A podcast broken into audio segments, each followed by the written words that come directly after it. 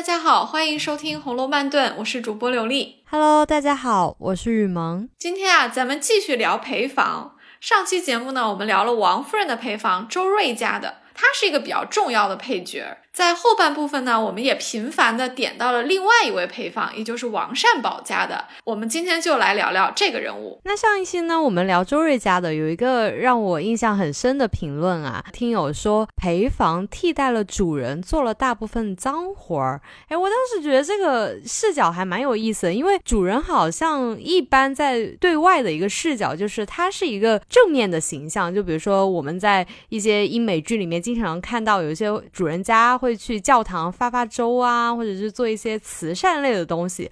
那他的另外一面是由谁去替代的呢？就好像陪房确实替代了这样一个角色。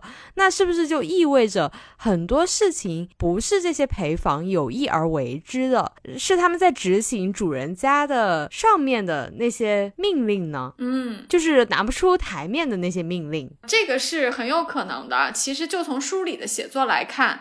嗯，像王夫人啊、邢夫人啊这些人，他们毕竟是这个家族的少奶奶啊，他们也是啊，可以说是贵妇人。那呃。不太方便亲自出马去做很多事情，何况他们也接触不到一些人物，比如说他不可能天天在丫鬟啊、仆人啊这个圈子里面打转转，但是家里面又有些事情啊，他们需要知道，或者知道之后又要做一些裁决，那这个事情啊很多都不是他们亲自做的，他肯定是要派自己信得过的人去做，所以陪房担任这个角色是非常正常的，因为我们在周瑞家的这里就已经讲过陪房的身份，她。是少奶奶从娘家带过来的，那她当然的就代表了这个少奶奶的利益啊，而且她相对来说也比较了解少奶奶娘家的这个关系以及婆家的关系，当然她的婆家这个关系有多硬。肯定是取决于这个少奶奶本身在婆家的地位了，这也就使得陪房和陪房之间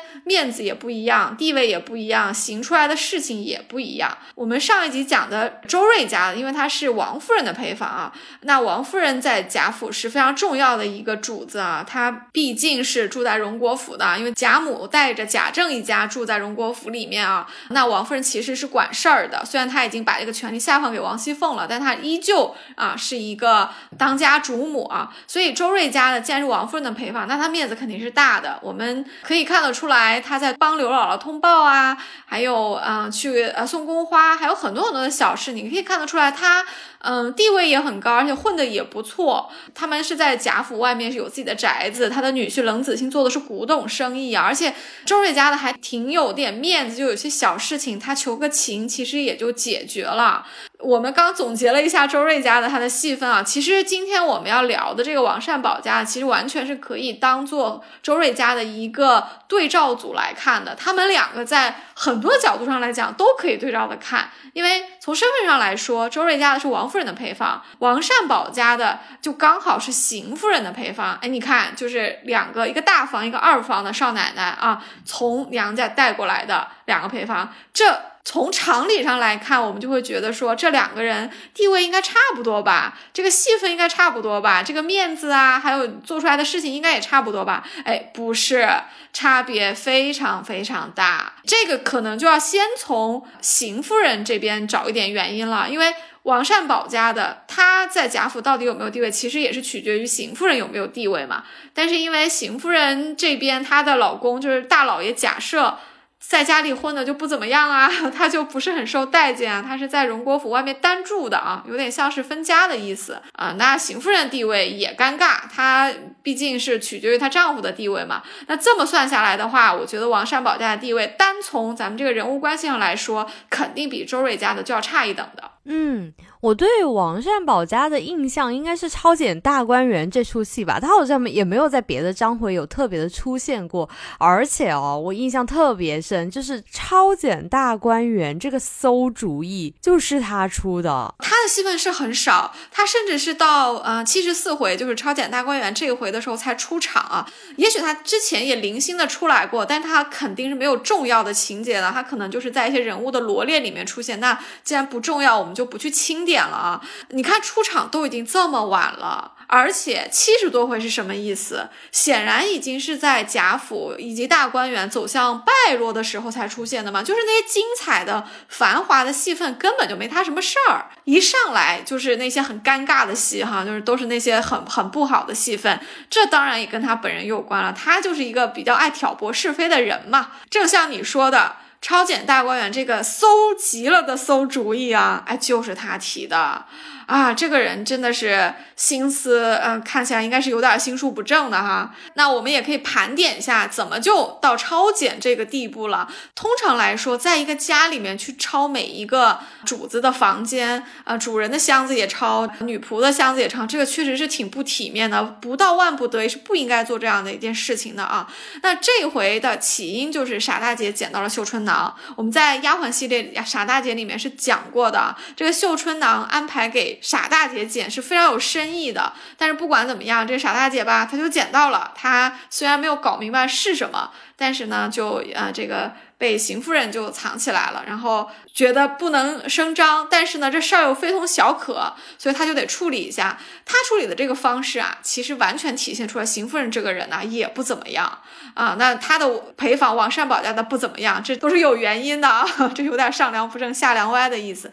你看邢夫人拿到这个东西之后啊，他是找的王夫人的。他其实是有一点挑衅的意思的，你看他就是这个态度，就是说，你看你这家怎么管的？因为邢夫人是大老婆嘛，对不对？她是那个大老爷的呃老婆，所以她是大奶奶啊，她又不住在家里面，可是迎春住在那儿，就有点像是说，你看。嗯，我不管家，我把女儿放到你们这里住着，理论上是托给你这个小婶儿了。你看你这家怎么管的呀？都出现这种东西了。他当然不会把话说的这么明显，但是王夫人作为二房的太太，她一定知道大房的太太拿这个东西来是什么意思，所以王夫人也得处理。她一开始还以为是王熙凤的，就去找凤姐哈。哎，王王夫人这个人真的是没有什么成算。我觉得吧，又有点武断啊，这个人。结果凤姐就辩解了一番，这不可能是他的吗？那怎么办呢？就这这事儿还得查呀。所以呢，一开始王夫人和王熙凤的决定只是说找几个可靠的人来一起偷偷的查清楚。我以前一直都忽略了王善保家的这个角色啊，直到我今天就是细读的时候，我才发现原来送绣春囊去的就是他。我一直以为是邢夫人送过去的，然后我仔细一读，哎，其实是王善保家的，就是把绣春囊送给王夫人的。嗯，邢夫人应该是差使这个王善保家的去送的啊，当然他过来肯定是带了邢夫人的话的，所以我们刚刚的分析。就是啊，邢夫人这件事情对王夫人有一个挑衅，以及质疑她管家无方的这个呃理理由，她还是成立的啊。因为王善保家的既然是邢夫人的陪房，她本来就是心腹，她等于是帮邢夫人跑腿办一个非常私密的事情的，所以她等同于邢夫人自己来，只是她没有亲自来而已啊。嗯，那确实是她送来的，那这说明一个什么问题？这显然就说明她这个时候就已经提前知道绣春囊这个事儿了，所以。王夫人不处理也得处理，因为你看王善保家的，就是很会煽风点火啊。哪怕王夫人或者凤姐一传十，十传百，对，哪怕这两个人想稍微低调一点的处理，这王善保家都不会让的，肯定会不依不饶的。这里就已经埋下了一点种子啊。那我们看回他们本来是打算怎么处理的啊？本来的处理方法，我觉得是比较合理的啊。书里是这么写的，说。周瑞家的、吴兴家的、郑华家的、来旺家的、来喜家的，现在五家陪房进来。他说还有一些陪房呢，在南方有事儿。这就说明呢，这五家呀，嗯，应该都是王夫人和王熙凤的陪房。因为来旺家，我们明确知道是王熙凤的陪房。那周瑞家的是王夫人的陪房，他们都是王家来的嘛，所以可能就一起来了。那陪房还挺多的哈。又说还有一些人是在南方执事，这么多人，王夫人还嫌人少，说不能勘察。此时就看到了邢夫人的陪房王善保家的走来，方才正是他送香囊来的啊，这就点出了确实是他送来的。而且你看王善保家的在这个时候走来，什么意思啊？就是，嗯，他就没打算放过这件事情嘛，就不早不晚的来，就想掺和一脚，对不对？想看王夫人怎么反应。那王夫人呢？一方面她，哎，我总觉得这个王夫人吧，这在政治上、人事上和人情世故上，她其实有点稚嫩的。嗯，他不一定猜得到邢夫人的一些恶意啊，或者也猜不到这个王王善保家的一些恶意，他也就大大方方的就邀请王善保家的参加啊超检啊啊，所以他还这么说，他说你快去回了太太，你也进园照管照管，不比别人又强些，意思就是说，呃，我要派人去园里面去查看。要不你你也进去参加一下吧，总比外人好。因为嗯，你你相当于是代表了邢夫人的心腹嘛，也是重要的一个人物。其实王夫人对他是挺客气的啊。嗯，这里书里也说，王夫人向来看是邢夫人之得力心腹人等原无二意啊。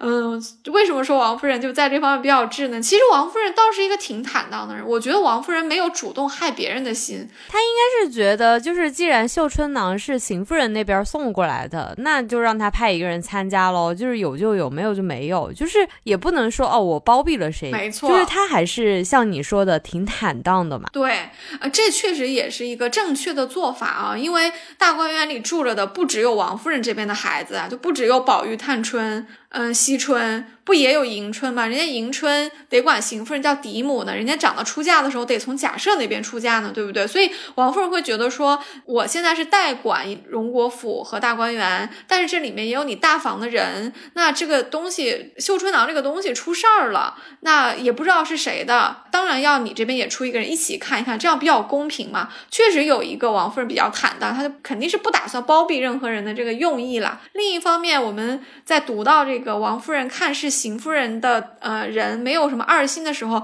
其实是能感觉到王夫人这个人呢，她其实还是挺像一个大家闺秀的。我知道有些读者有点滤镜啊，觉得王夫人这人不怎么样啊。她当然是一个有缺陷的人，但是老实说，王夫人有她大家闺秀的这种大方的，她从来没有主动的看低邢夫人，也没有看低大房那边的人，或者说宁国府的人。她其实是呃有这个大家闺秀的这个格调，只要别人没有惹她，或者是没有冒犯她，其实王夫人对谁都很礼貌的。所以她这里你看，她是大大方方的。啊，邀请邢夫人的人就是王善保家的啊，一起参与。其实凤姐在旁边，她可能都不会特别高兴让王善保家来，因为凤姐肯定知道她婆婆是个德什么德性啊，她婆婆手手下的人，这个陪房王善保家的平时就不是什么好人，所以凤姐肯定是不是特别愿意的。但是你看王夫人，她就想不到这些，他就邀请了。这不就正中了这个王善保家的下怀吗？可高兴了啊！这里也写了一句话啊，就写出了他的这个动机啊，说王善保家的正因素日进园区，那些丫鬟们不大屈奉他，心里大不自在，要寻他们的故事又寻不着。恰好生出这事来，以为得了把柄，又听王夫人委托他，正撞在心坎上。哇，他这个小心思打的真的是，这算盘已经打在心里面了。觉得这个，哎，你们平时都不屈奉于我，我要积怨已久的这个怒气，还有这种，呃，算盘，我就要一并算上的那种感觉。就是公报私仇嘛，对不对？而且他这个公报私仇其实很可笑，并不是别人欺负了他，他要报复。你要是这样的话，也就认了，对不对？其实别人没有欺负他，只是别人呢没有巴结他，他就不自在了，他就觉得我要挑你个错，杀杀你们的威风啊，看谁落我手里。他的这个怎么说呢？就是他的心理的这种小九九啊，其实是挺像之前我们也聊过，比如说奶妈啊、陪房这个角色常有的这种心态，他们会觉得说我们是跟。跟着主子的，我们有些体面，我们就应该得点好处。这些佣人们、小厮们啊、丫鬟们就应该是奉承我们的。但是如果说人家不奉承你呢，你就会觉得别人是怠慢你，或者说他就会记个仇。那王善保家的为什么不受这个丫鬟们屈奉呢？肯定是不出两个原因呗。第一，邢夫人这人就不怎么地嘛，她在贾母面前就不是特别呃受待见的一个人物。那当然，你王善保家的代表着大房这边，你也就不受待见呗，这很正常，对不对？那仆人凭什么要去奉承一个不怎么得势的人呢？第二个，肯定是你行不正呀。如果说你行得正，走得正啊，就是那你不管你的主人怎么样，丫鬟们对你也应该是有基本的尊重的。我觉得这两个原因是缺一不可的。他。应该在自己身上找原因，结果他还怪上这些丫鬟们了啊！就等着捏人家的错。我觉得这一个动机一出啊，是不是就觉得挺像那个宝玉嘴里的那个死鱼眼睛的，对不对？他就一下子站到了大观园这个青春王国里的这些丫鬟们的对立面去啊，人家丫鬟都没怎么样呢，他就心里面就盼着要捏一个错，然后要踩一个下去呢。我最讨厌王善保家的就是他说出来晴雯，他就点名丫鬟里面，他首先点名晴雯。我当时看到这一段，我非常的生气，我真的太生气了，因为我我自己还蛮喜欢晴雯的，因为他说别的都还罢了，太太不知道头一个宝玉屋里的晴雯，哇，我就觉得这叫什么话呀？就是为什么什么就是要指着晴雯，是你自己王善保家的讨厌晴雯，还是因为你知道王夫人讨厌晴雯，所以你就把晴雯拎出来先说？因为他说那丫头仗着她生的模样比别人标致些，又生了一张巧嘴，天天打扮的像个西施的样子，在人跟前能说惯道，掐尖要强，一句话不投机，他就立起两个骚眼睛来骂人，妖妖娇娇，大不成个体统。我。觉得这句话其实也有他自己的情绪，应该是晴雯之前得罪过他。没错，具体晴雯怎么得罪他，我们也不知道了。当然，如果我们再细读文本，也许里面有一些魔鬼细节啊。可能晴雯平时骂过的人里面，呃，有一些人可能跟王善保家是有一点关系啊。这个我们不知道。就像我们之前分析思琪闹厨房的时候，不是也有他婶娘的这么一个原因在吗？这些都是很细微的，不去找应该是发现不到的。但是晴雯呢，在怡红院里面，可能他去批评或者是教训小丫头也好，老婆子也好的时候。肯定是因为有一些利益的关系，就冒犯到了王善保家这边。我不觉得晴雯就这么的没眼力，真的就会直接欺负到王善保家头上，这是不会的啊。因为陪房的面子和体面是挺大，他毕竟是太太的陪房。晴雯有十个胆，他也不会直接把脾气或者是火撒到王善保家，但一定是这种弯弯绕绕的利益关系里面得罪了他。这个咱们就不用细究了，这就是个事实。所以像你说的。这个王善保家就把晴雯告倒了。其实啊，他在告晴雯之前，他是做了一点铺垫的。我也想讲一下，因为他的这些话呀，都是在引着王夫人往这个去恨晴雯的这个路上走的。他一开始听到王夫人委托他进园照看之后，他不就撞在心坎上吗？他就已经开始说了，他说这个容易啊，不是奴才多话。论理这事早该严谨的。哎呦，你看什么叫不是你多话？不是你多话就不要多话，对不对？他就是想多话。嗯，还说论理这事儿应该早查，好像摆出一副自己是一个老家人，很有责任心的样子，对不对？说哎呀，这事早该查了。你看你就是不听话，不听我的劝。然后来了一句说，太太也不大往园里去，这些女孩子们一个个像受了封告似的，她们就成了千金小姐了。闹下天来，谁敢哼一声儿？不然就挑唆姑娘们的丫头们说欺负了姑娘们，谁担得起？这一通骂，他其实是把大观园的很多丫鬟都给骂了，可能得罪他的不止一个人哈。他先范围是放的很大，后面才赖到晴雯头上的。他这个说这些姑娘们。啊，就是摆谱，然后，嗯，自己像受了封告一样，装作是个千金小姐。这在书里面是有一些暗示的，就是跟着姑娘们的大丫头啊，会有一个称呼叫富小姐，对不对？叫二层主子，是有些体面。但是这个其实，在贾府以及大观园里面是默认。在一定范围内是允许的，因为王夫人自己也说，她说这也是个常情，跟姑娘的丫头远比别的娇贵些。她说你们该劝他们，连主子们的姑娘不教导尚且不堪，何况他们？就是王夫人其实理解啊，说那意思就是说大小姐的大丫头比别人娇贵些就是正常啊，人家就是有体面啊，对不对？呃，所以王夫人一开始没觉得这事儿特别重要，王善保家他不依不饶呀，他才继续哎把这个晴雯挑出来了。他一定是知道王夫人喜欢什么人，不喜欢什么人的。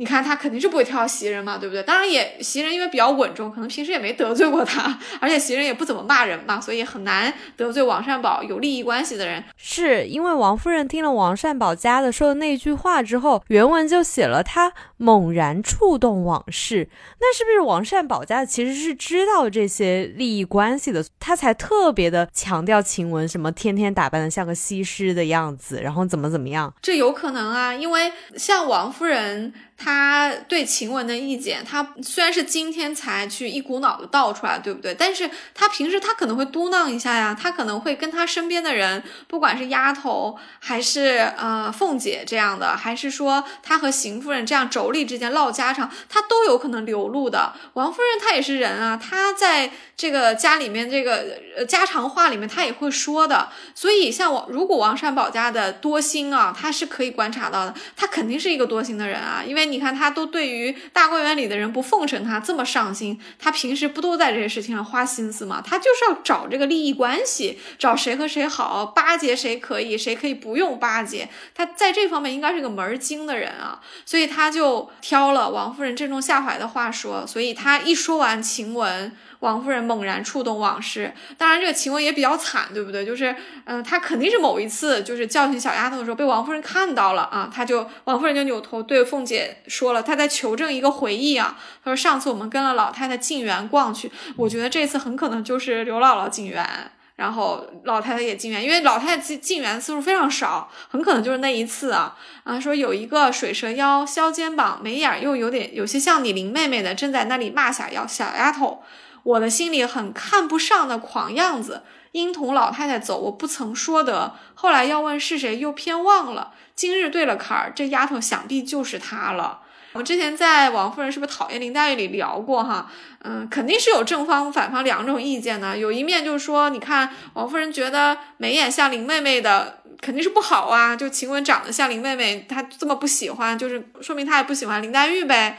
但是我们节目里是觉得。王夫人很可能是有阶级偏见，她觉得说丫鬟就应该像晴雯那样笨笨的，丫鬟没有资格像林妹妹、像这种大小姐这样削肩膀啊，眉也长这个眉眼，好像一副不做事的样子啊。我个人觉得这两种说法应该都成立啊。也许王夫人是兼而有之，咱不知道。反正王夫人不喜欢晴雯，王夫人不喜欢黛玉，她是没明说的。你要想这么猜，我也没办法。嗯，但是不管怎么样，晴雯确实给王夫人留下了一个印象，但当时王夫人没有知道她的名字。而且后来想问是谁又忘了，你看王夫人就是一个就是一个比较糊涂、不怎么上心的人嘛，所以你看她管理才能是不高的。像凤姐就是。嗯，他要是看见一个不合理事事的事情，他肯定马上就处理了。如果不处理忘了，他一日后也不会记仇。你看王夫人就是事后又不处理，后来想起来又记仇，我就觉得这个这个人吧，嗯，也幸亏没让他当家哈。但是他今天，但是他今天，你看他就这不就想起晴雯来了吗？就一顿编排啊。哎，凤姐这时候在旁边，我特别喜欢凤姐的这个反应，我觉得写出了凤姐特别丰富的人性啊。凤姐说，若论这些丫头们。总共比起来都没秦雯生的好。论举止言语，他原有些轻薄。刚才太太说的倒像他，我也忘了那日的事，不敢乱说。因为我们都知道凤姐一向的能说会道，她忽然之间就说我也忘了那日的事，不敢乱说。哇，凤姐记忆这么好的人，她居然还忘了，而且她还不敢乱说，她真的是忽然收住了她的这个叫什么伶牙俐齿。对，凤姐是有意的，凤姐肯定是说忘了，因为她这个时候，呃，说这个人就是晴雯是不太好的，呃，为什么呢？因为我们知道，第一，凤姐非常知道老太太的心思，所以她知道老太太喜欢晴雯这样的人，把晴雯放在宝玉的房里是有些重用的，所以凤姐不会在这个时候就去踩晴雯一脚。第二，凤姐的性格，她就是很喜欢敢做敢当、很坦荡的人呀。在抄检大观园的过程里面，凤姐不是对于晴雯、对于思琪、对于探春、对于这个黛书这些特别勇敢的，敢于怒斥抄检行为、怒斥王善保。当然，我们现在提前剧透了一下哈，她对于这样一些人，她都是赞赏的呀。这就说明凤姐一定是欣赏晴雯，她不会在这个时候踩晴雯一下的。凤姐又不是小人，对不对？所以。那凤姐就在前面就给晴雯还说了一点好话的，其实她说，哎，这些人呢都没有晴雯长得好啦。其实她其实在夸一下晴雯的优点，我觉得她似乎也是在暗示啊，就是晴雯长这么好，放宝玉房里，老太太有点是有点安排的，但是她又不能明说，嗯，但是她也没有完全就是包庇晴雯。她说啊，若论言语有原有些轻薄，就是，但我觉得凤姐说的算客气的，她没有。具体的说，晴雯有些什么什么不好的地方，她只是说啊，有一些这个样子。凤姐是希望给晴雯找一些台阶下，让王夫人不要那么计较的啊，我不要那么追究的啊。最后她说。方才太太说的倒像他，我忘了那日的事儿，不敢乱说。这个就是凤姐，我觉得她的原则了，她是不愿意在这个时候站到王善保家那边去。嗯，去谴责晴雯的，除了我们刚刚分析的原因，我觉得凤姐也应该是不屑于王善保家的，或者是和秦夫人这些人为伍吧。嗯，而且王善保家的当时也在旁边煽风点火，他听完凤姐说了这句，他不知道他哪里来的勇气，他说。啊，不用这样啊！此刻不难叫了他来，太太瞧瞧。哇，他这是什么意思？还要当面对质吗？他就是不告倒晴雯，他不死心嘛，或者说他前面的那些心理的情绪和怨言，他要挑一个他觉得最有把握欺负的人去欺负嘛。他觉得把握最大的就是晴雯啊，所以他这个时候乘胜追击，就希望把晴雯叫过来，就让王夫人今日事今日办嘛，对不对？所以王夫人呢，果然就派丫头去把。当时还在生病的晴雯给叫了过来啊！后面的情节其实我们知道了，因为王夫人当面就骂他说：“你这个病西施做出来这个轻狂样给谁看？什么什么的，还故意问他说宝玉这几这几日怎么样？”晴雯反应特别快，他已经知道了王夫人不希望她这样子长得好看的女孩子近身伺候宝玉，所以他就故意说：“哎呀，他也不怎么接近宝玉啦，只不过做点针线活啊，做些外面的事儿。宝玉旁边的事儿都是袭人和麝月什么什么的。”那王夫人当下呢是没有立刻惩处晴雯的。但是他应该也不是特别相信晴雯的话，只是他觉得可能也要从长计议，要顾及一下老太太的面子啊，所以暂时呢就把晴雯打发回去了，不许晴雯在房里睡啊。当天这事儿就算结了。但是我们也知道啊，晴雯的命运应该就已经非常非常的不妙了。虽然今天没有直接的告倒晴雯哦，但是王善保家的可没罢休。别忘了他是为什么事而来的，他不就是为了这个绣春囊来的吗？先是编排了一顿大观园的丫鬟们的不是。因为绣春囊就是在大观园发现的，这等于是一个事发地点嘛。但是丫鬟们里面呢，她唯一想告倒的晴雯呢，王夫人只是。看了一下，然后把他打发回去了啊，也没有当场处理，还是秀春囊的事情更着急一点，对不对？那这个王善保家的又继续出馊主意了啊，说，哎呀，这个太太请养生息要紧，这些小事只交与奴才。哎呦，我的天哪，这话说的，这个真的就是一个奴才用语，对不对？一边要奉承主人，说，哎呀，太太你调养身体要紧呐，这点小事哪用得着您出手，奴才办就可以了。你看，下面馊主意来了啊。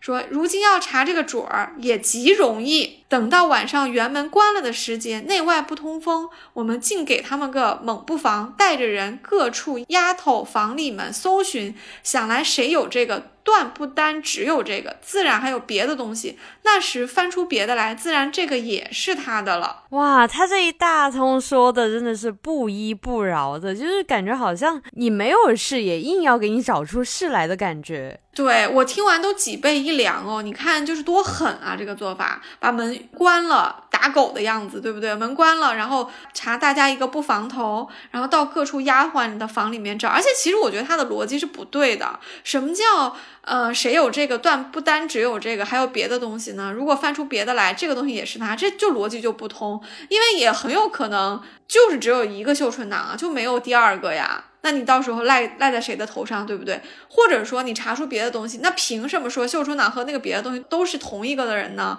难道这个园子里就没有两个坏人吗？当然有可能，所以他的逻辑完全不通，他的抄检的主意完全就是要施展一下威风，就是要做一些。呃，怎么说呢？整治这些丫鬟们的事情，当然了，查到绣春囊的来头的这个可能性也有，只是我们往下看就知道了。这个事情的后果到底怎么样？这个事情的后果是王善保家自己也无法预料的啊。嗯，但是他这个馊主意提了出来呢，王夫人竟然答应了。我们刚刚就一直在说，王夫人这个人挺糊涂的，她管家其实没有什么思路的，也没有管理方法，还不如王熙凤。哎，你说凤姐为什么她是反对超检大观园的，但是她又接受了？虽然接受的有点勉强，但是她其实可以坚持自己的立场啊！啊，这个比较微妙啊！你看王夫人的反应是，因为王夫人是先说的，王夫人说。这话倒是，若不如此，断不能清的清，白的白。那王夫人都先说了，那凤姐这时候再插嘴，再去推翻王夫人，也就是自己的姑姑以及自己的委托人的这个决定，其实凤姐的难度是很大的，对不对？如果这个时候王夫人扭头问凤姐说：“你觉得怎么办？”凤姐还可以说出反对意见，但她这时候没有问凤姐啊，她自己就说：“就这么办。”那凤姐再去反对的话，难度就很大了。这是一，另外一个是大家知道王善保家的是邢夫人的人，邢夫人在这之前已经给凤姐吃过几次瘪了。如果这次凤姐再反对王善保家的，王善保家的会不会回去在邢夫人面前再说她的坏话呢？嗯，肯定会啊，这就是个小人呐。而且邢夫人也不是什么好好人，她会再记凤姐一个仇的。凤姐管家。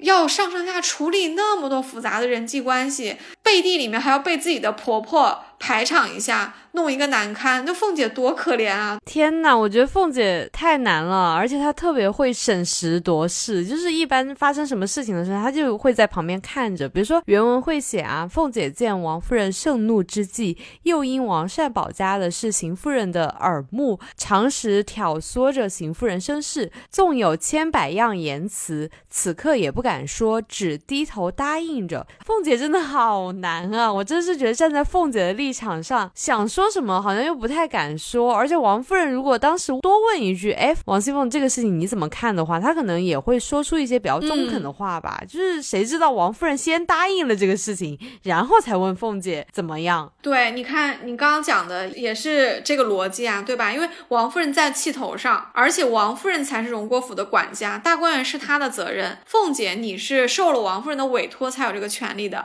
现在大观园出了事儿，你也有责任。现在要查，难道你还不同意大老板的方法吗？你你你有什么权利不同意？你就是一个中层经理，王夫人是你的老板，他没有办法不同意。你要是管的妥妥当当，没有出绣春囊也就罢了，他现在偏偏出了呀，对不对？确实没办法。第二个就是王善保家是邢夫人的耳目啊，这个就凤姐更难了。凤姐等于说平时她事实上汇报工作的是王夫人，但是邢夫人是她伦理上的婆婆，还是官大一级压死人呢？就是王夫人她也要听邢夫人的，她这个时候怎么能去得罪邢夫人的耳目呢？就等于这个事情里面，你就可以当做是王夫人和邢夫人的代理人王善保家的都同意抄检。反正凤姐就是成了个夹心饼干，然后在里面里外不是人呗。她也没有办法，她只好说太太说的是就行罢了。凤姐完全不是雀跃着同意的呀，凤姐是觉得说啊是也只能这样了。是，凤姐就参加了超检大观园，因为她也不放心，她知道很可能要出一些什么事情，因为王善保家不是善茬。但是凤姐参与，她其实是代表着说，虽然我不同意，那我还是要跟着来，别出什么大事，到时候我又不好交代。所以你看，凤姐挺可怜的哈，她不同意，她也得参与。本来如果说王夫人问她的话，她也许还会提议说，哎，要不我们暗地查访，这个是好一点的，因为暗地查访的话不惊动别的人，那查不到也不丢脸，而且不用闹大，贾母也不用知道啊。查到了谁，你就偷偷处罚这个人就好了，而且你还可以找一个理由，不要说是绣春囊这个原因，说一个别的原因把他赶出去。因为修车囊这个原因说出去，大家贵族也怪丢脸的，对吧？其实凤姐心里想的这个办法肯定是更妥当的。哎，你说王善保家的是不是平时真的就处于一个边缘部门的边缘职位，搞得他非常的就是有一天一招权在手，便把令来行，就是哇。我忽然之间可以拿着鸡毛当令箭了，然后我要搞个大的，然后所以我就要抄检，每个屋子都查。最尴尬的是，他们也不敢抄宝钗的屋子，嗯，然后宝钗呢又觉得，哎，我作为一个客人在这里，那那很尴尬啊。就是王善保家的这里搞的真的是，唉。无语了，就是我对他无语了。他应该算是我在《红楼梦》里面讨厌的人里面能够排得上前三的。嗯，他是比较讨厌的。他确实是平时没有什么机会哈，就抖这个威风，得到这么一个小事情，他可是抓住不放了。毕竟这种机会也是千载难逢嘛，对吧？他等于是你看，等于这个姿态变成了王夫人委托他来照看照看，他可不嘚瑟一下嘛。所以就要就要有点像是一个领头的了一样。到后面我们就会看到，到每一个房间抄检的时候，说话都是王善保家的，因为他觉得他被王夫人委任了嘛。那其他的那些陪房可能没有他这么要的，就是别人可能就比较低调，或者说别人比较有眼色，别人肯定是打算看凤姐怎么处理再去办就行了，你不要挑头说话呀。但是王善保家的可就不一样了，他可主动了，他到每个房间都非常非常的主动啊。嗯，我们一个一个房间看吧，每一个房间都非常的精彩啊。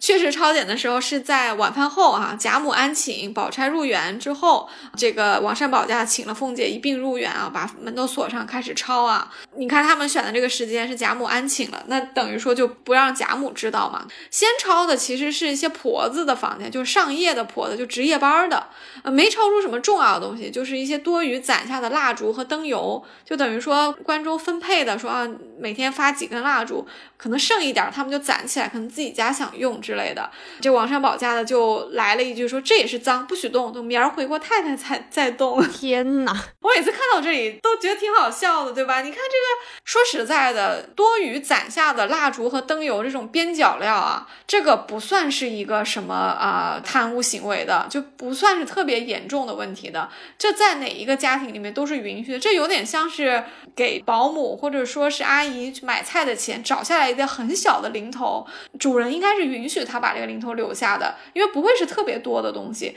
但是王善宝家的就还挺把自己当回事儿的，还说这也是脏，不许动，等明儿回过太太再动。反正我看到这里就觉得，好吧，那你后面还不知道要怎么去耀武扬威呢。接着，哎，来了重头戏了啊，就到怡红院了。当时就直扑了姑娘们的房中去啊，因为她又不敢抄宝玉啊，宝玉什么身份，对不对？肯定要抄丫鬟们。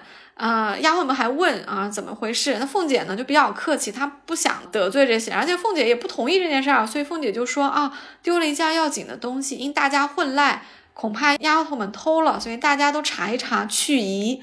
一边说就一边坐下来吃茶。啊，凤姐这么说也是体面的啊，因为她不能说查什么东西嘛。但是你这么兴师动众的来，你也得有个讲法呀。所以她就说啊，丢了一件要紧的东西，大家推来推去的，要不还是查一查吧。这个大家也就没什么可说的了啊，就开始查了。这里我们知道有一个人是浓墨重彩的了啊，在抄检的过程中，他前文其实是已经有交代了，当然就是晴雯了。嗯，前面晴雯才被王善保家的进了谗言，被叫过去嘛，被王。人一顿痛骂，我们都已经知道晴雯的命运肯定不妙了。当天晚上就来查了嘛。那晴雯就挽着头发闯进来，咣当一下子把箱子掀开，两手提着，底子朝天，往地下尽情一倒，将所有之物尽都倒出。这里我真的太能共情了，因为我不是一直都说我自己很像晴雯吗？因为我也干过类似的事情，就是大概情景在课堂上，然后副班长要来搜大家的课桌，就是检查零食啊、小说什么的。我当时就觉得太无理取闹了，然后当时有一个也是班干部在旁边拦着我说：“哎，你就给他搜呗。”然后我就就是因为大家都是任由他捣鼓啊，任由这个副班长去捣鼓去检查，然后我呢，当时就是把课桌里面的东西，然后一股脑全部倒了出来，然后面红。耳赤的，我对着那个副班长吼：“你翻啊，你翻啊，你能翻得出个什么呀？” 懂，我太懂了。我每次看到这里的时候，我也都是拍手称快啊，因为我觉得曹雪芹写的真是太好了。晴雯就非得是这么干，我要是晴雯，我也这么干，因为就是很解气啊。就是坦荡的人是容不得小人这么欺负的啊。所以如果说晴雯是打开慢慢悠悠打开自己的箱子，一件一件拿给王善保家看，我觉得就不是晴雯了。虽然说。也许低调的让他检查完，再说几句软话，也许对晴雯的命运是有帮助。但我觉得晴雯就不是这种人。其实就是那种屈辱感吧，就觉得我自己平时都没有干这种事情，然后你就是有意而为之，好像特别的针对我，就是好像在别人看来说，哎，他也没有针对你啊，但是你就知道他的前面的那些铺垫，有意无意的就是在针对你，所以那种屈辱感真的是扑面而来，让你解不得这一口气。但是晴雯这样做的话，其实同样的就是王善保家也会继续积这个怨下去。没错。这个呢，确实就是晴雯在他这个年纪和在他的个性里面，这是好和不好的地方。就是我们会觉得晴雯这个人物非常讨人喜欢，鲜明，爱憎分明，对不对？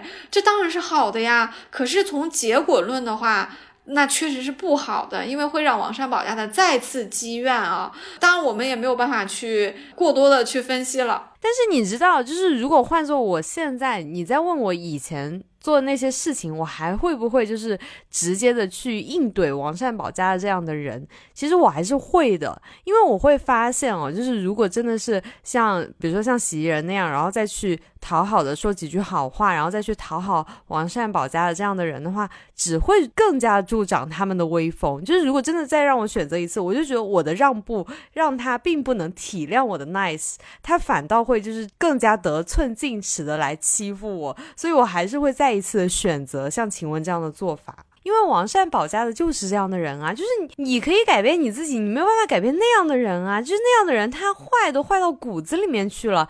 你再怎么样好，你再怎么样对所有人好，或者是诚心诚意的跟他和解的话，你接受他不接受啊？啊，你讲的这些我都通通同意啊。但是我提出一个第三个方案，就是我们当时讲过，如果晴雯就是稍微的服软一点，对王善保家，也许对他的境遇有有一点帮助，对不对？但是这就不是我们喜欢那个晴雯了，晴雯是不会做这事儿，所以这个可能性没有。另外一个方案就是像现在做的这个样子，包括你也说了，即便你现在阅历多了，人长大了，你还是会这么做，因为王善保家的他不会吃你这一套的，你对他 nice，他也不会 nice，因为他坏到骨子里了。这是第二种，那等于说你和你是认同晴雯这个做法的，并且你这个决定没有随着你的年纪增长而改变。我提出来的第三个方案是这样的，我没有答案啊，因为我现在临场实在是想不出来啊。但是我觉得有一个可能性是，当你变得更强大之后，你可以在保全自己的方法上、保全自己的前提上，你能够收拾这种人。这个对一个人要求是非常高的，那可能对你的能力、情商和周全要求很高。这个就不是这里的晴雯能够做到的。但是这确实是，就比如说我们现在喜欢看美剧或者喜欢看电影也一样的，你对。最小人有的时候，如果你把自己搭进去了，在他面前豁出去了之后，就好像是赚了这个尊严。但是你要是以自己搭进去为代价的话，我不觉得这是一个胜利，这会是一个戏剧场面，没错，会名垂青史，大家都记住新闻了。但是。不值得，你还可以赢得更好。只是这个就我们就不在这里讨论了，因为我为什么这么讲啊？伤敌八百，自损一千吗？对，因为我们后面也会讲到探春的这个行为。虽然探春和晴雯比是不恰当的，因为探春是小姐，她和王善保家的这个权力对立与晴雯和王善保家的这个权力关系是完全不一样的。这么讲对晴雯并不公平。但是探春确实给了我们一个思路。就是说，你跟小人人斗，你不能搭进去自己，你不能陷进小人的这个游戏规则里面。我觉得晴雯还是陷进他的游戏规则里了。就是王善保家，因为是小人，他不在意，他没有脸。他可以在王夫人面前这样那样的，但是晴雯，你不能被他挑起情绪，啪把这个东西摔了呀！是你摔了之后，成就了一个非常戏剧性的场面。我觉得我要是拍红楼的这个影视剧，我一定会把这个场面拍上，因为我觉得太精彩了。请问这个人物就是这样才立得住，但是从结果上来看，他就是不好的，因为你就是陷入了王善保家的给你的那个情绪陷阱里面去嘛。这个场面哈，我们就聊到这些，因为后面精彩的还很多，啊而且我们也知道晴雯的悲剧其实后面是更大的，在这里只开了一个头啊，我们就不多说了。嗯，那在嗯怡红院呢，确实也没有查出什么东西，因为本来就是啊，就是袭人和晴雯他们就不可能跟外面的男人有些什么勾当的嘛，就家里就不会有这些东西哈，就都走了啊，翻出来的一些男人的东西都是宝玉的，那有什么关系呢？宝玉本来就跟他们经常在一起混嘛。所以就去下一个屋子了，下一个就是潇湘馆啊。在去潇湘馆的路上，其实是路过了红院的，也就是宝钗的屋子啊。这王善保家的再蠢再坏啊，他也是没有豹子胆去赶抄那个宝钗的屋子的，这是基本的待客之道啊。而且宝钗的身份没可能去抄嘛，所以他也是跟凤姐达成共识啊，是不可以抄客人家这处就。略过去了，但是你看超前搞得这么大，这么丑态毕露，人宝钗心里怎么想啊？我住在你们家，呃，是个客人，你们出了一个这么大的事儿，抄了一晚上又没抄出来，我家偏偏没抄，感情这东西在我家呀，人家肯定是不愿意继续住的。宝钗肯定无语了，这是叫什么事儿啊？这要，所以而且宝钗肯定是不同意她的姨妈就是王夫人这个做法，但是她。作为晚辈，她没有办法批评王夫人，她就只能默默的行动。果然，她后面几天就搬出去了，对不对？我们都知道结果。宝钗也很睿智啊，再去淌你们贾家的浑水就不划算了呀，人家肯定就走了。那就抄到了下一个啊，就是这个潇湘馆啊，这里挺好玩的，就是为什么潇湘馆要抄，红院不抄呢？很有意思，这个其实是证明说黛玉是被视为自己人的，因为黛玉虽然的身份是有的时候她是主人，有的时候是客人哈，她在这两个身份之间比较灵活，但是从贾母和家里的这个长辈来看，他们应该是比较认同黛玉，因为是无父无母了，所以是完全投奔过来的，她将来是要从这儿出嫁的。虽然她不姓贾，虽然她是外孙女，但是很可能他们林家的。不管是嫁妆啊，还是什么东西，都已经在贾府了。黛玉就是在贾家暂住啊，到结婚的时候就嫁出去了。就她这段时间，她算是自己人的啊啊，因为黛玉也不会再回去了嘛，不像宝钗，她还有可能离开。是的，因为对宝钗的话，王善保家的就是笑道说：“这个自然，岂有抄起亲戚家来？”但是呢，就是到潇湘馆那儿，就是到黛玉的那儿的话。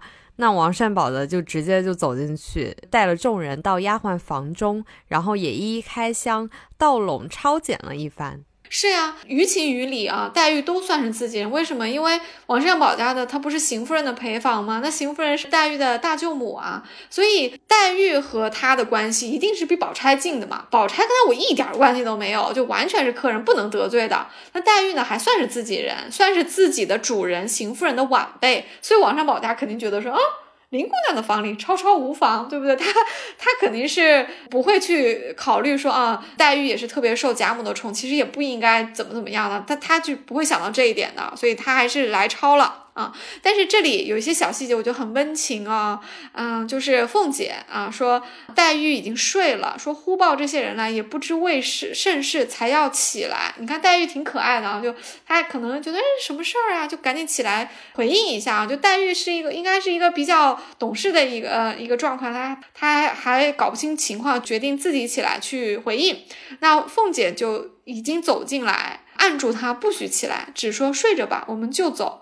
我觉得这个情细节写的特别好，就你看，凤姐是一个多心细的人啊。凤姐已经走进来，就说明凤姐很快就走进来了。凤姐应该是很疼黛玉的，而且按住她不许起来，就不用她陪同的，就是本来黛玉是睡下嘛，她要起来嘛，凤姐就拍一拍她说：“啊，不用起来了，说睡着吧，我们就走。”一边说一些闲话，这个闲话其实是安慰黛玉的，因为你看凤姐肯定是一方面很疼黛玉，不想让她在这么一个丑事里面去受委屈；另一方面呢，她也不同意这个抄所以他不希望黛玉。为这个事情受惊吓啊，他就想赶紧应付应付就走了啊，所以就这个王善保家的就带了人到丫鬟房里面就抄检了一番啊，也仅仅是在紫娟的房中抄出了两副宝玉常换下来的记名符。啊，一副束带上的披带，两个荷包并扇套，套内有扇子啊，就这些东西，就打开一看呢，都是宝玉往年手里拿过的啊。但是王善保家可能不常跟宝玉在一起，他不知道，就自以为得了意，赶紧请凤姐过来看，又问说这些东西哪里来的。你看这人多小人啊！就抄出点东西，他这么高兴。哎，我觉得王善保家的跟那个周瑞家的有一个共同点啊，就是他不太清楚这个大观园里面黛玉和宝玉的关系，也不太清楚黛玉的脾气，也不太清楚宝玉的脾气。是的，他们本来就呃不是那种贴身伺候的丫头嘛，他们是陪房，他们应该是住在外面的，所以他和主子们的交往，尤其是这些少主子们，就不会很密切。就像我们上一集讲的，周瑞家的不知道黛玉的脾气，也不知道黛玉这么受宠，所以他送宫花的时候就按路送，最后送黛玉。其实他要懂一点，他就应该先送黛玉嘛，对吧？原因我们都分析过了，在这里也是一样啊。但凡王善保家的知道宝玉和黛玉小的时候是一起住在贾母房间的，他都不应该在这个时候得意洋洋的去叫凤姐过来看这些东西，肯定是宝玉的嘛，对不对？而且。黛玉什么身份？你在这个时候就去，就去敢抄他的东西，还还自鸣得意，以为这个东西是外面来的赃物呢？这他也真的是没有一个成算啊！所以凤姐就在这里就笑道啊，说宝玉和他们从小在一处混了几年，这自然是宝玉的旧东西，也不算什么罕事。撂下再往别处去是正经。你看凤姐还是很疼黛玉的，她是笑道解释的，因为。凤姐觉得说黛玉这里是一定不会有问题的，她特别放心，这就是宝玉的东西，而且她在这里也是松了一口气的。其实，在宝玉的房间，她是有点紧张的，因为有晴雯的事儿，对不对？但黛玉没有这些事儿，黛玉房里的什么紫鹃啊、雪雁都特老实，就不会出什么事儿。所以在这里，你看凤姐还笑着说，还按按住黛玉，她肯定是在这里是走一个过场的，她觉得这里不会出事，她也不想就把事情闹大了，就准备要走了，所以就跟王善保家解释了一下啊。然后紫娟还来了一句，这也是真情流露哦。紫娟说啊，直到如今，我们两下里的账也算不清。要问这个，连我也忘了哪年哪年哪月有的了啊。紫娟就补了一句，她说我们两下的东西算不清，意思就是说，不光我这儿有宝玉的东西，宝玉呢还有我们姑娘的东西呢。因为他们两个一起长大的，就互相有些东西会给对方嘛，这不是人之常情吗？那表哥表妹的，说你要问这个，我连时间都忘了，这就说明这不是什么大事。那有凤姐和紫娟这两句话，王善保家当然就不可能查了。这本来就不是，呃，这个就再说这些东西也不是绣春囊那个级别的嘛，就当然就要走了哈。呃，这个就是潇湘馆啊。接下来好戏上演了啊，到了探春的房里面了。哎呀，这里可是太精彩了！我们应该是在不同的节目里面都讲过这一这一个情节啊，因为我们都对探春给王善保家的那个一耳光，真是津津乐道啊！我们这次也要再复盘一下。所以说，其实王善保家的他真的就不太清楚整个大观园的形势啊，因为他一直都呃让探春活在他自己的印象里，因为他就以为探春就是个庶出嘛，然后自己是邢夫人的陪房嘛，所以他就觉得，哎，那。探春就不敢对他怎么样啊，而且啊，他以为探春。对着当时是对着凤姐在发脾气，但是当时其实探春的脾气不是发给凤姐看的，她就是在对着所有人。我不是针对谁，我是在说在座的各位。没错，这个王善保家的，你可见啊，他有多边缘，他又搞不懂黛玉，又搞不懂探春，他谁也搞不拎清的啊。就到了探春房里，他是不是没有那种小鸟，就是消息灵通的，就是小鸟给他汇报事情啊？嗯，对，一方面他可能没有这么多。耳目，他可能人缘不好呗。另一方面呢，我觉得他自大了，就是你看他对探春的态度，确实就是自大。他不就觉得自己是邢夫人的陪房，探春是庶出的丫头吗？你也不想想，人家探春是庶出，王夫人多看重她呀，对不对？贾母多喜欢换他呀。探春这个庶出跟正出没有区别，几乎没有区别。而且你是邢夫人陪房又怎样？你邢夫人在贾母面前比王夫人那可是差远了。所以他两个都判断错了，他就错看了探春。而且你看。他到了这个秋爽斋的时候，早有人报与探春了，所以我觉得探春应该是治家有方啊。他的人肯定是在老远的外面的屋子就知道了，所以他就已经进来进里屋跟探春商量了。探春都已经猜到缘故了啊。所以他就已经命丫鬟秉烛开门而待，当然也有可能是他们抄检到别的房子的时候，可能在上一家的时候，探春就听到了，所以他才可以秉烛开门而待嘛，就提前做好了准备。凤姐当然还是照例说啊，丢一个东西啊，查一查，大家去疑呀，什么什么的。但是探春就不理他这一套啊，探春说，我的丫头自然都是些贼，我就是头一个窝主。既如此，先来搜我的箱柜，他们偷来的都交给我藏着呢。你会觉得？探春这段话是发脾气发在凤姐身上的，但其实肯定是不是？就像你说的，探春其实是骂给所有人听的。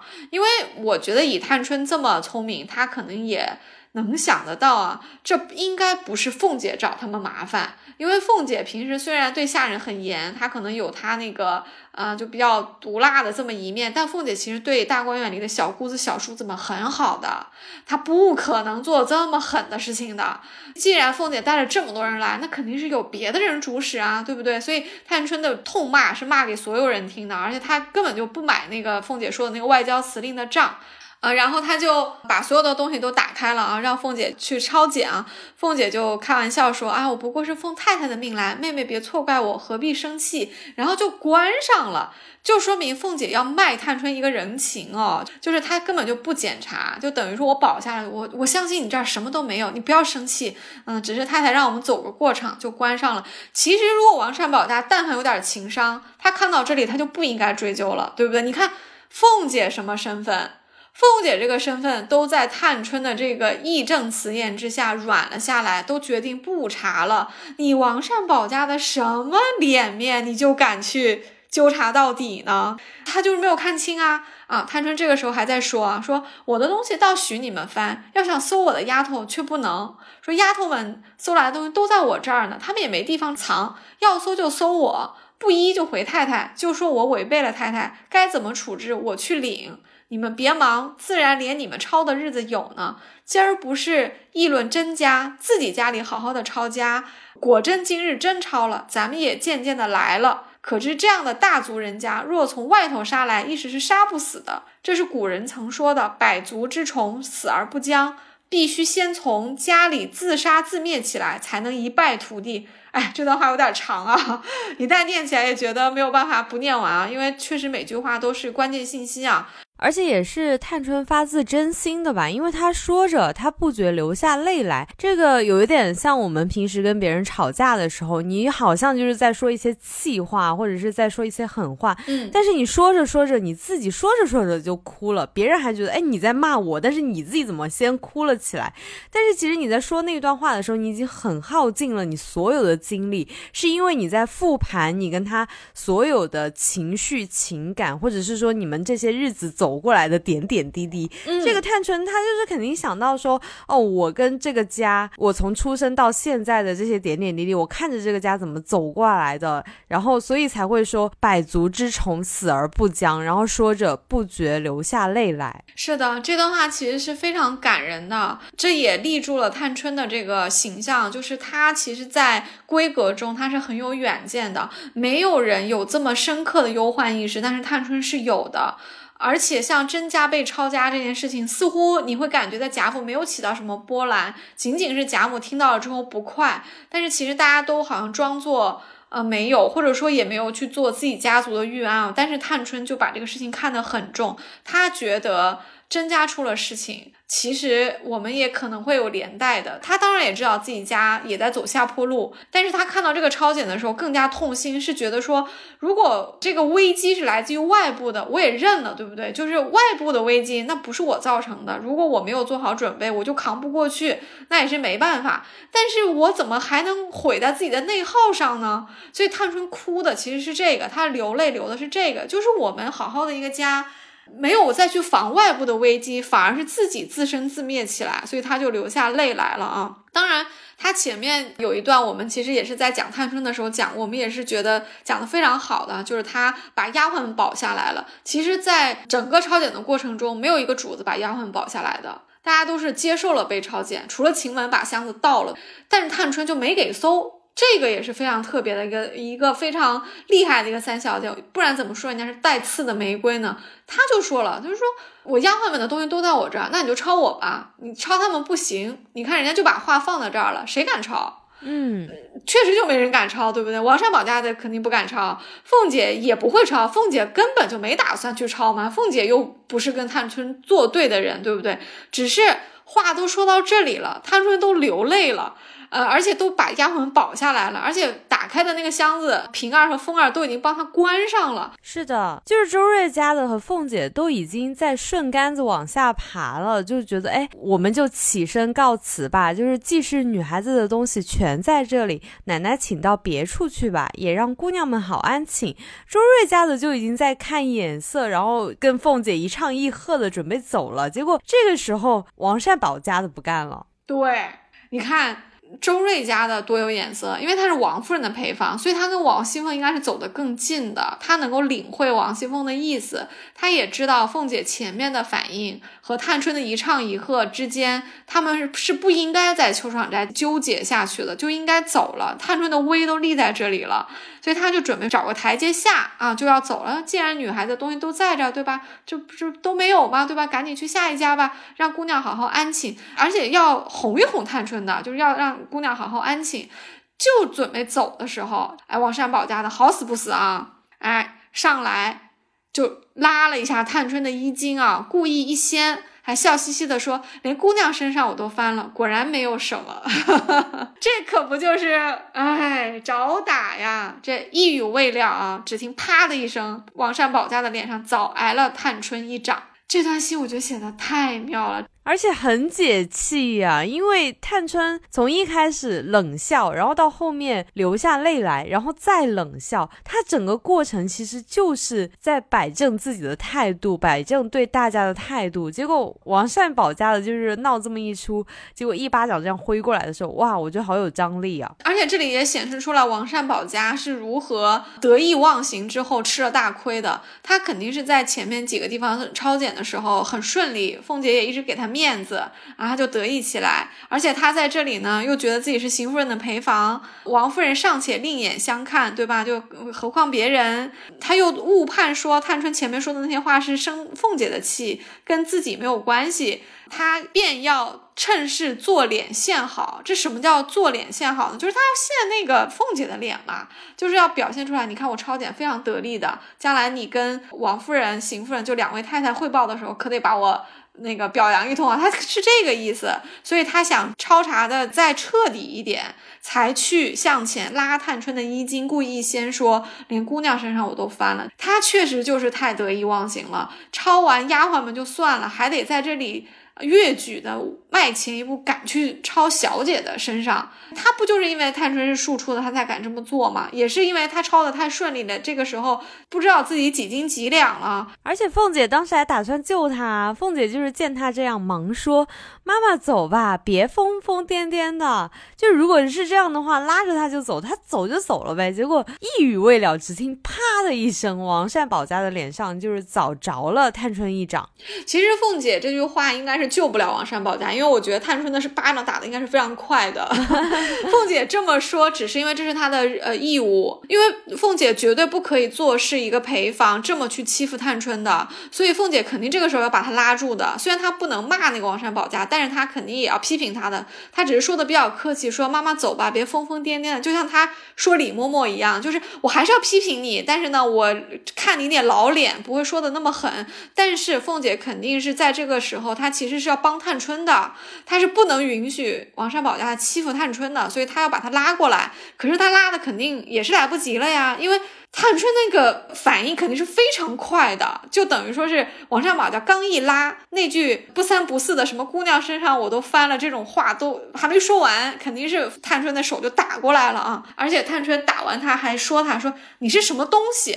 敢来拉扯我的衣裳，我不过看着太太的面上，你又有年纪，叫你一声妈妈，你就狗仗人势，天天作号，专管生事。如今发的不得了，你打量我是同你们姑娘那样好信儿，由着你们欺负她，你可就错了主意。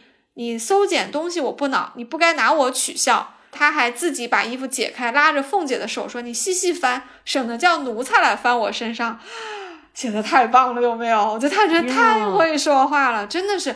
而且还点题了，我们不是一直在聊陪房吗？那陪房就是狗仗人势啊，确实就是这样啊。别人可能都不会对王善保家的说的这么直白啊，但是因为王善保家在探春的房里太过分了，那探春又是一个非常正直、很勇敢的一个人，他是绝对眼里揉不得沙子的，所以他就一巴掌，而且是话说的非常直，说你什么东西？你看这话都说出来了，我觉得探春太厉害了，敢来拉我的衣裳，本来就是啊，你配吗？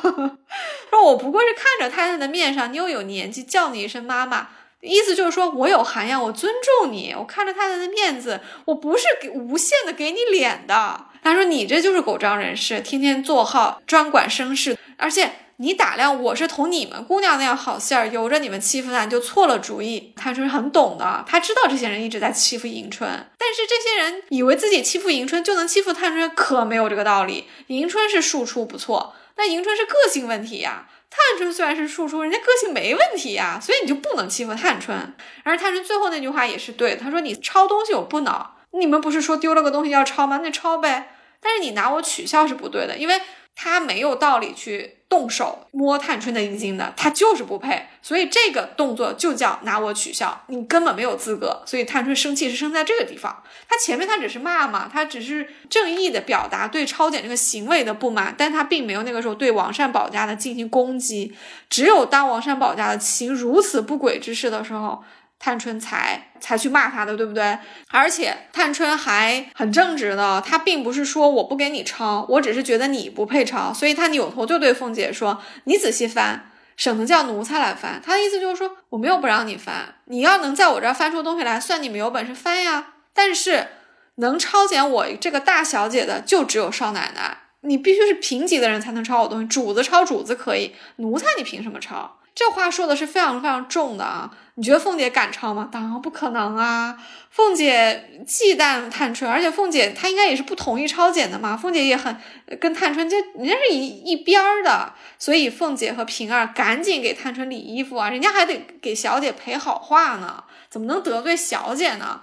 所以他们一边要给探春整理衣服，一边还要呵斥着王善保家的。当然，他们也是很注意的，他们也是没有，他们也是注意他的一个脸面的。其实也是找了一个台阶的，就说是王善保家的，就是喝了两口酒，疯疯癫癫起来嘛。嗯，对，呃，相当于是找个台阶让他下了，然后也让那个探春就不要再继续发怒了，因为毕竟事情已经闹成这么大了。嗯，那。探春这个房里的啊，就算是结束了啊。当然，探春最后还做了一个总结啊，她说：“我但凡有气性，早一头碰死了，不然岂许奴才来我身上翻脏呢？明儿一早，我先回过老太太太太，然后过去给大娘赔礼，该怎么我就领。”他这里也是冷笑着说的，这一段一共写了探春三次冷笑，哎，我觉得探春这个冷笑用的还挺好的，嗯，就是那种，当然是冷笑啊，我不想跟你们是的。因为她是个大小姐，她就有她的格调的，她又不可能说是用一种很不雅的方式来表示她的不满，只有冷笑最合适啊，她也不可能疯疯癫癫的破口大骂，像个泼妇一样，这不符合她的身份。冷笑在一个小姐身上，这就是一个很重的一个批评了，所以她是冷笑着说的这段话。他不是也说，我但凡有气性，早一早碰死了。我觉得探春对自己的身份以及对于家里面这些不成器的事儿，他是有点哀其不幸，怒其不争的。但是探春还没到说要把自己搭进去，对不对？他还是有，他有他自己的一个判断在的。而且他也说，说明天早上我先回过老太太和太太，因为毕竟在他的房里抄检这事儿碰钉子了嘛。而且探春是说不许抄我的丫鬟，等于说探春自己抗拒了这件事情，所以他觉得说，那我明天回一下老太太太太，我就是不让他们抄了。但是探春肯定是有把握的呀，因为老太太和太太不会怪他的呀，对不对？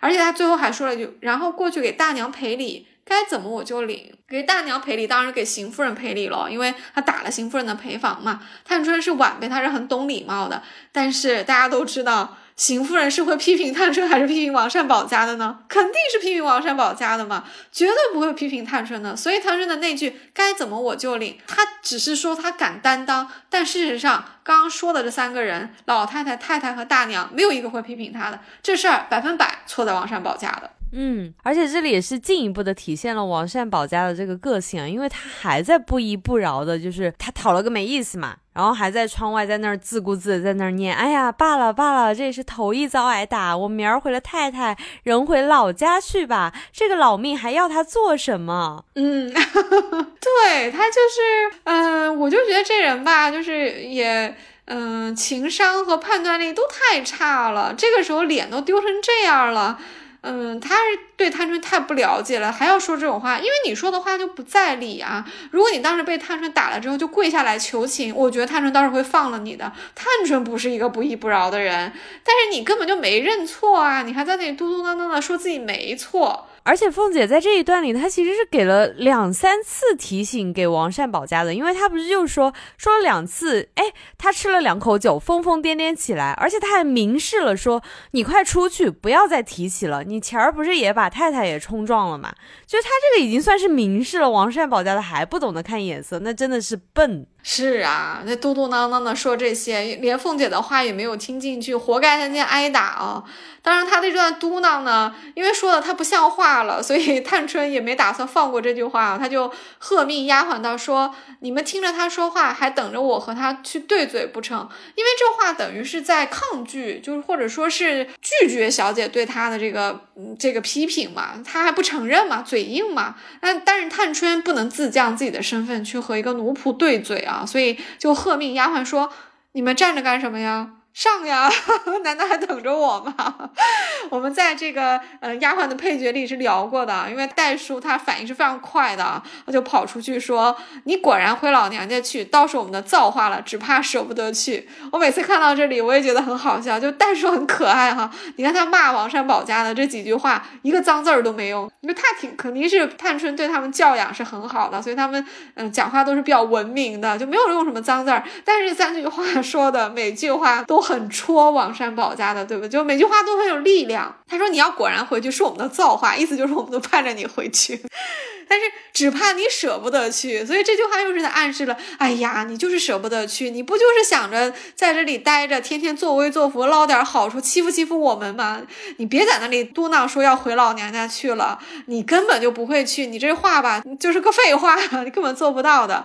其实听完之后，凤姐也在那里笑说：“好丫头，真是有其主必有其仆啊！”啊，就凤姐还是挺喜欢这些反应很快又很正直的这些人的，就还还挺有意思的。哎呀，怪说不得，很多时候真的是命运呢。在这里，一方面就体现了探春整个性格，而且她对于这个家族是什么态度，她觉得这个家族也逃避不了命运二字。那小到王善保家的，其实也逃不了命运二字啊，因为最后搜出来的东西是自己的外孙女的东西。真是，我们也常说，在红楼里面，其实很多地方都有提到因果啊。其实因果是无处不在的，在这里其实作用了一遍给。给我们看啊！你看王善保家的得意洋洋去呃怂恿王夫人抄检大观园，明明知道这件事情会造成非常大的破坏性，并且凤姐也不同意。在抄检的过程中呢，嗯，他又是一个拿着鸡毛当令箭啊，到每一个房里抖威风。当然是在探春房里吃了瘪啊，结果最后他自己的报应啊就来了，就在最后这一处啊，就是迎春的房里面。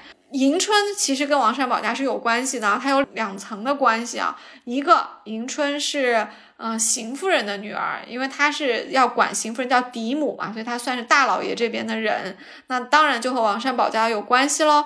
另一层一呃关系就是迎春的大丫鬟思琪是王善保家的这个外孙女啊，所以一到了迎春的房里面。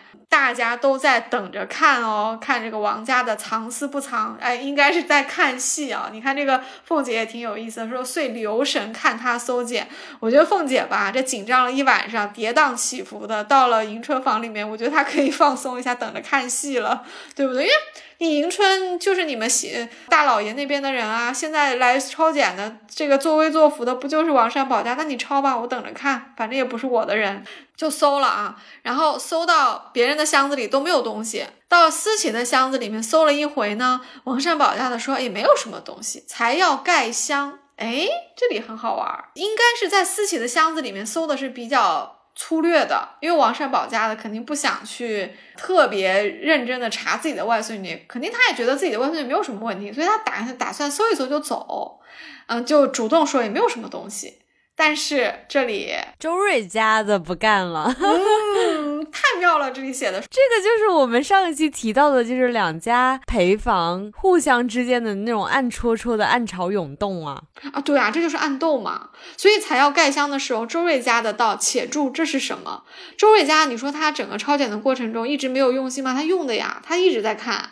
他只是比较有情商和眼色，他在等凤姐的反应，他要服从或者说根据凤姐的眼色行事嘛。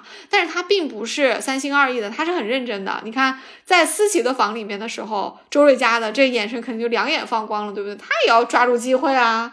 所以王善保家准备把箱子合起来的时候，周瑞家呢就说：“且住，这是什么？”说明他已经提前看见了。当然也有可能王善保家也看见了，才主动说没有什么东西，想隐藏过去。这个我们不知道，书里没写。但是反正周瑞家的看到了，就说别关，有东西。然后，然后伸手就拿出了一双男人的锦带袜，并一双缎鞋来，又有一个小包袱啊，打开看，里面是一个同心如意，并一个字帖儿。我们知道这个字帖儿其实是潘佑安写给。啊，思琪的这个相当于是两个人的下私下里的这个私信啊，里面说了一堆的情话的，这个就是私通的证据了。何况还有鞋袜，这些都是男人的东西啊，这个就已经证据确凿了。而且那个。呃，这个信上面的话还当着大家念了一遍啊，就我觉得这个王善保家脸也挺挂不住的，并且还是凤姐念的，真是太好玩了。我觉得凤姐有点有点那个解气了。凤姐本来是不识字的啊，但是嗯，书里写到后面的时候，凤姐应该是学了一些字啊，就是呃。对啊，因为他每天管那么多事，而且他每天要听别人念那么多的账目，他肯定也能认识那么一两个字呗。对，凤姐应该是一个学习能力很强的人，所以她在管家的过程中应该是边做边学的。应该是按书里面有很多很多的小细节，他可能是让宝玉和黛玉这些他关系比较好的人，经常帮他写点东西，他去认一认，所以他现在认了这封信，他就能读出来了。他读完他自己不是都乐了吗？不怒反乐哈，别人不识字，凤姐是先识了，所以凤姐是第一个笑的。那王善保家的自己不认识字，所以他不知道。结果凤姐把这个话说出来之后，他自己不是也羞愧难当吗？嗯，当然，大家还掰扯了一下，说这潘佑安跟思琪是什么关系，才知道说王善保家的是思琪的外祖母啊，也就是说是思琪的母亲的母亲。但是潘佑安呢是思琪的姑姑，也就是父亲那边的亲戚，是他的姑姑的小孩儿啊，是一个姑表的一个兄弟啊，姓潘。而且说上次逃走了的潘佑安就是他表弟。你看潘佑安已经逃走了，这里又查出了思琪和潘佑安的信。是不是这两件事就对起来了？之前我们只知道思琪和潘佑安约会的事情被鸳鸯撞到了，但是鸳鸯说他不会告诉别人的，也就是说下文到底怎么样我们不知道。但是今天既然查抄出了物证，这里又揭示出来潘佑安逃走了，那不就是此地无银三百两了吗？这就已经坐实了你思琪和潘佑安有私情啊，这东西就是你们传的。那这个绣春囊到底是不是你们的呢？虽然书里没有明说，但是这个时候似乎别人的嫌疑就自动没有了，慈禧的嫌疑就自动增加了，对不对？那当然，王善保家的就非常非常的没面子了，因为他自己的外孙女儿被人拿住了。王善保家的这一段真的是活脱脱的体现了什么叫自作孽不可活。他真的是搬起石头砸了自己的脚，当场就被大家嘲笑了。我我要是他，我真的是巴不得找个地缝钻进去。可不就是吗？而且。这一个案件是非常严重的，就是之前我们知道秀春囊就够严重的了，这次查出来的思琪藏这些东西，而且联想到潘佑安逃走，这个证据就太明显了，就是等于说。虽然没有查出来跟绣春囊一样的东西，但这个东西就等于是另一个形式的绣春囊，而且还是自己的外孙女，这确实是非常非常严重的。第一，王善保大打脸；第二，思琪是要付出代价的呀。这件事情怎么可能就放过去呢？本来不查倒没事儿了，结果不就是你王善保家的不依不饶，非得查吗？好了，查出来了，那思琪这个代价再不付，那就是你自己王善保家的，或者说邢夫人这边不秉公执法。了，对不对？你既然已经把这个事情要怎么做，已经都列出来，那就必须得执行下去了。我们知道，在下一回七十五回里面，思琪被查出来这件事情，就汇报给了王夫人，因为王夫人相当于是要抄检大观园的这个人嘛，所以当时周瑞家的在旁边注意啊，这个时候汇报的就是周瑞家的喽，因为王善保家的没脸来回这个事儿了嘛，就肯定是周瑞家的得意洋洋的过来回了，所以周瑞家的就在旁边。出馊主意了，他们这一来一回的，跟打乒乓一样。对，周瑞家的就对王夫人提建议说要把思琪赶出去了。那王夫人也顶多就是去通报一下邢夫人，邢夫人不会反对的呀，因为这怎么反对呀？这个证据这么确凿，而且思琪跟邢夫人又没有什么关系，邢夫人凭什么要保她呢？所以公事公办嘛。你邢夫人当时拿着个绣春囊来，结果查出来还是你那边的，那我王夫人一点事儿都没有啊，所以她当然大大方方的。跟邢夫人说一下，然后就把思琪给赶出去了啊！而且我们在周瑞家的这个节目里面也聊到过，当时催着思琪快点走，巴不得马上就把她撵走，也不留给思琪一点点跟她之前交往过的好姐妹的告别时间，也不让思琪跟宝玉求情的人，其实就是周瑞家的。我们当时也分析说，在这个行为里面，周瑞家的也是那个死鱼眼睛，对不对？你看。嗯，就是等于说，就是王善保家挑起一个事儿，结果作用到自己身上了，然后变成周瑞家的坐享其成了，就他扳倒了一个大房家的人，所以你看这个因果实在实在是，唉，就是前面那句话吧，自作孽不可活吧，搬起石头砸自己的脚吧。嗯，其实这每一个人的因果都是环环相扣的啊，唉，是的。还是挺感慨的，因为其实思琪跟他的表弟私通的事情，迟早就会败露啊。但是没有想到会败在自己的外祖母手里。是的，就觉得这个里面思琪其实挺可怜的。你说。他和潘佑安约会这件事情虽然是被鸳鸯撞见，但是鸳鸯肯定不会说，对不对？而且潘佑安后来逃跑了，思琪自己还感慨说这个男人没有情没有义，他当时就病了。如果说这事儿没有被发现呢，也许思琪病一段时间，自己想通了，什么丑男人，不要他又不是没有别人，对吧？也许他就走出来了。也许如果这件事情没有人再告发，他说不定就像彩霞或者是彩云对待贾环那些东西一样，对吧？他卷起来扔到水里面，对，不就没了吗？那说不定我们四喜也就醒悟了呢。但是没有给他这个机会，没有等到那个时候，就被自己的外祖母给卖了，气势汹汹的过来一抄给抄出来了。嗯，所以真的是因果啊！王善保家的这种昏聩啊，啊，就害了自己一个。还在青春年华的这么一个外孙女，我们之前在思琪的话题里面是分析过的，就思琪有很多的缺点，但是她总体来说还是一个正面人物的，因为她对她的爱情，对她和潘佑安私通的事情，她是非常敢做敢当的。就凭这一点，这种坦荡，她就是有她的高光时刻的，她就是基本上是一个正面人物的，就这样的一个女孩儿。而且他有机会，也许给他一些时间，他有可能就会怎么说呢？这个事情就会往好的地方转变的一个一个情况。结果还被自己的外祖母给坑了，嗯，就是很可惜。王善保家，我是一点都不同情。是呀，他就像探春说的，就是一直在狗仗人势啊。而且他跟周瑞家的两个人真的是，唉。我觉得王善保家的他就是总体处于一个他的边缘地位之后，导致他特别的不安分，他特别的想要这个权利，他特别的想要探春嘴里的那一句想要去狗仗人势，他也真的是很没有底线。你看这两个人，一个是王夫人家来的，一个是邢夫人家来的啊，这个两个陪房的素质啊，我觉得其实反映的是这这两位太太和他们的家教的一个差距啊。